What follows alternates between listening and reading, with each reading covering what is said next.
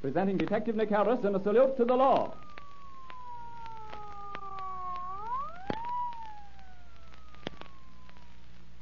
Ladies and gentlemen, once again we bring you Detective Nicholas B. Harris, chief of the internationally known Los Angeles Detective Agency bearing his name, in a dramatization of one of his true crime stories, proving to the youth of today the folly of committing crime.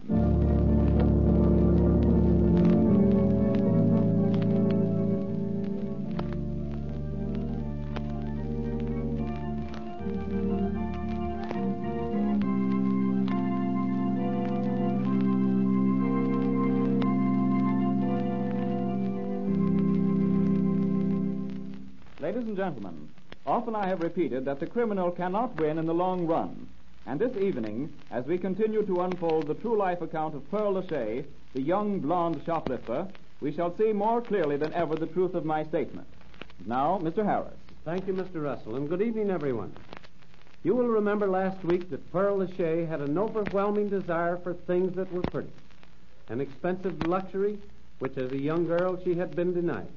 And so Pearl fell into the habit of picking up from department store counters such articles as high-priced silk hose, costly hats, and many similar items.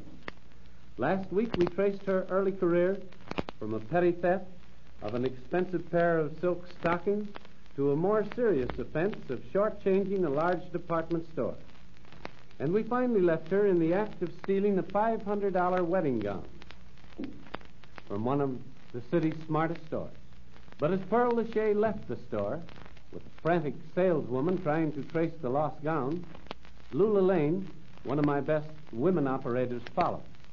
Out in the street, Miss Lane approached Pearl Lachey and her shifty, one-armed escort, Charles Devers.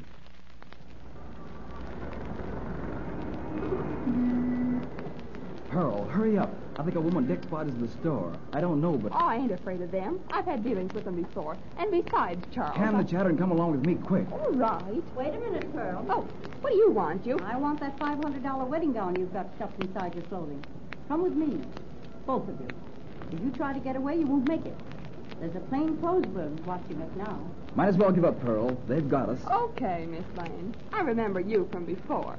But someday I'm going to shake you for good.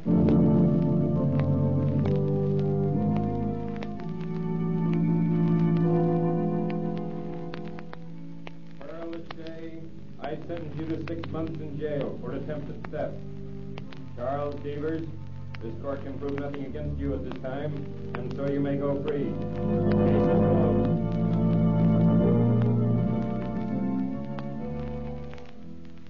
Thus, Pearl Lachey, innocent-looking blonde shoplifter, served her first jail term. During this period, downtown Los Angeles department stores breathed a combined sigh of relief. But during her incarceration, I instructed my operatives to become thoroughly familiar with Pearl's features. And upon her release, Hazel Gordon again took up her vigil, now aided by Isabel Carpenter, another shrewd woman operator. One day, the pair spotted Pearl sauntering along Broadway, dressed smartly and made up to kill.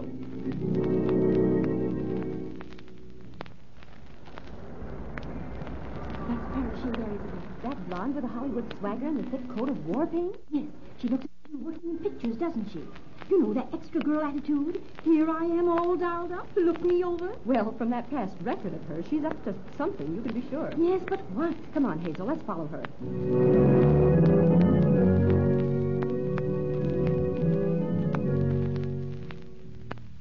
Trailed that girl for 5 hours, Hazel, and we haven't seen a single suspicious action. No, she just keeps going, does a little honest shopping, and stops at nearly every drugstore she passes. At nearly every drugstore she passes. Say, Hazel, do you think she may be up to something with the drugstores now? Oh, I don't know, but it's a hunch worth following up. Yes, I think it is. Come along. We'll go in the next drugstore behind her. Now, wait a minute. You go in behind her. She doesn't know you yet, and she knows me. Well, we have had dealings before, you know, Isabel. Now, go ahead and keep close to her. I'll keep my distance from you till the end. All right, here goes.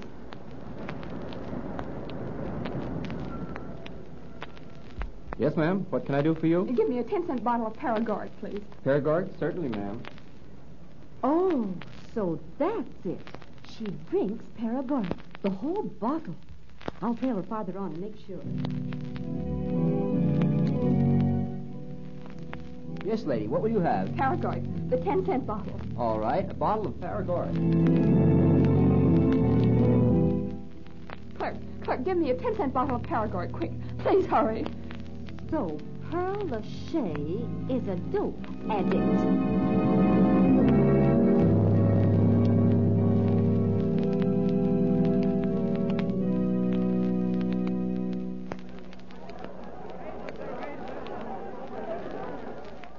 Well, Mr. Jerome, I didn't expect to see you here in this store. Hello, Estelle. What are you doing? Keeping an eye out for shoplifters? Well, Christmas is a good time for them.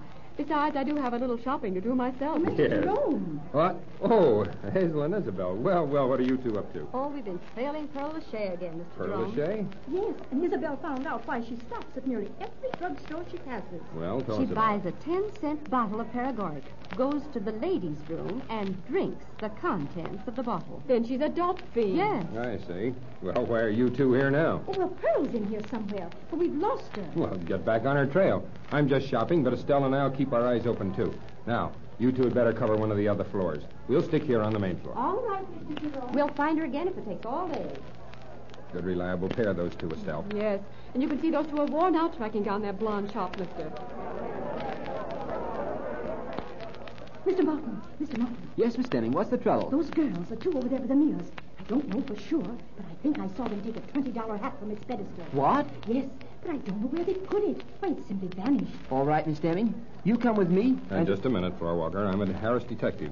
What's the matter here? A detective? Yes, and this young woman is Miss Graham, department store operative.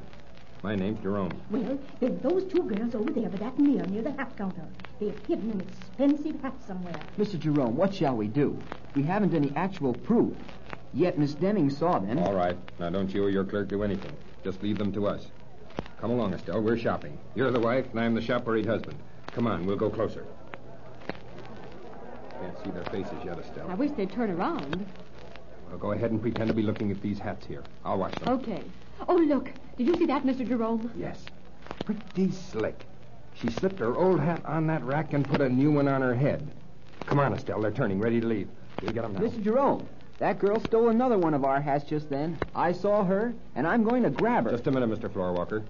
Don't you know there's a law in this state that says an arrest for shoplifting can't be made until the suspect has shown intent to take, steal, and carry away the article in question? Well, isn't that intent enough? No, not until she takes it out of your store. Now, stay here. My operator and I will get her outside. Mr. Jerome, look.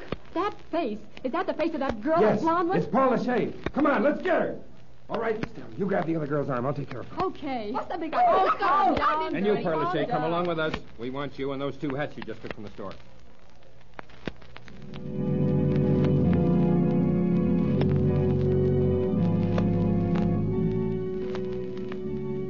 So Pearl Lachey was once again arrested and convicted on charges of theft. And once more she went to prison.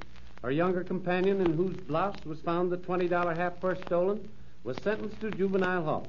And so twice, the young blonde shoplifter beat the law. Twice she had gone up for brief terms. Another year passed. And then, with reports of stolen dresses coming into our office from other department stores, I detailed Estelle Graham. She was put back on the job. This time, she put to use a brand new idea. And this is how it worked out. She went into that fitting room, Miss Graham. I see, Mr. Jones.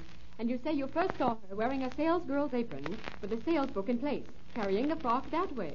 Yes, and I don't know that girl. I'm a floor walker here, you know. And I know on sight all of our clerks. Well, it's probably that Pearl Lachey again. Follow me. I've got a little gadget fixed up in all the fitting rooms here, Mr. Jones. Perhaps we shall discover something. Miss Estelle Graham and the floor walker tiptoed to a secluded spot behind the fitting room just entered by this new suspect. And standing on a chair, Estelle looked into a small cylinder of an ingenious periscope she had fitted out for this very purpose. You are right. It's a steal, and it's Pearl Lachey wrapping that frock around her waist. I'll nab her outside.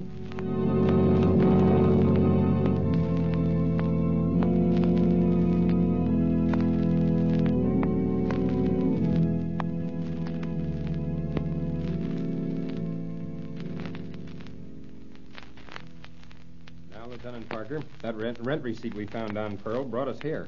But under the doorbell outside, the name listed was Pearl Farley. The same Pearl Lachey, says the landlady, Mr. Jerome. But, Lieutenant, What about all these stolen luxuries here? Gowns, coats, jewelry. I wonder why she didn't sell them to a fence. She didn't need to, Inspector. The landlady told me that Miss Farley, as Pearl Lachey called herself here, did sell these things. She had a swell trade with all the movie extras from Hollywood. Here, Mr. Jerome, is where they got their fancy wardrobes. So that's it, huh? Sold this stuff to the extras, and probably dirt cheap, too. That's right. And thus, Pearl Lachey was put out of circulation for a third time. And after her release, nothing was again heard of her until about a year later. Guess this is the place, Lieutenant Parker. Yeah, those Case brothers who robbed telephone boxes of nickels, dimes, and quarters gave this address for Ed Farley, the guy they said sold them the master key to open telephone. Farley? Farley? Say, that brings something back to my mind. Come on, let's knock.